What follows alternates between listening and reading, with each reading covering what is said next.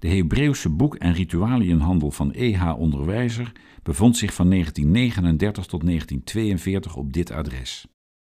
Na het begin van de deportatie van de Joodse bevolking in 1942 werd de boekhandel een voorlichtingsbureau van de Joodse Raad. De nazi-autoriteiten hadden de Joodse Raad in februari 1941 ingesteld.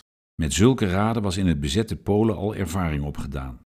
Het was een bestuur van Joodse notabelen. In februari 1941 lieten de nazi-autoriteiten borden met Joodse wijk, Joodse straat en dergelijke rond de Jodenhoek plaatsen. Maar men zag er toch vanaf om alle Joden in die ene wijk samen te brengen. Joden mochten wonen in de Jodenhoek, in de Transvaalbuurt in Oost, in het deel van Zuid rond de Beethovenstraat en in de rivierenbuurt.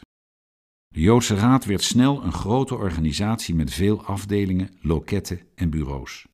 Het bureau aan de Lekstraat was een van de adressen waar mensen die wisten dat ze zouden vertrekken, term van de Joodse Raad, inlichtingen konden vragen.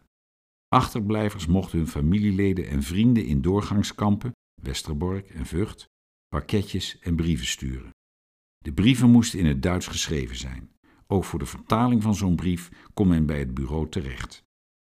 Nu volgt er achtergrondinformatie. Als je door wilt naar de volgende locatie, kun je deze aflevering pauzeren en de route volgen naar de volgende locatie en daar de volgende aflevering aanklikken.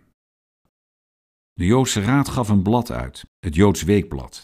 Het eerste nummer verscheen op 11 april 1941, het laatste op 24 september 1943. De lezerskring was toen gedecimeerd en het blad telde nog maar twee pagina's. Aanvankelijk bevatte het blad artikelen over grote Joodse figuren, Joodse cultuur en het pioniersleven in Palestina. Verder aankondigingen van cursussen, tips voor de huisvrouw, aanbiedingen van winkeliers en talloze privéadvertenties, overlijdensberichten, contactadvertenties enzovoort.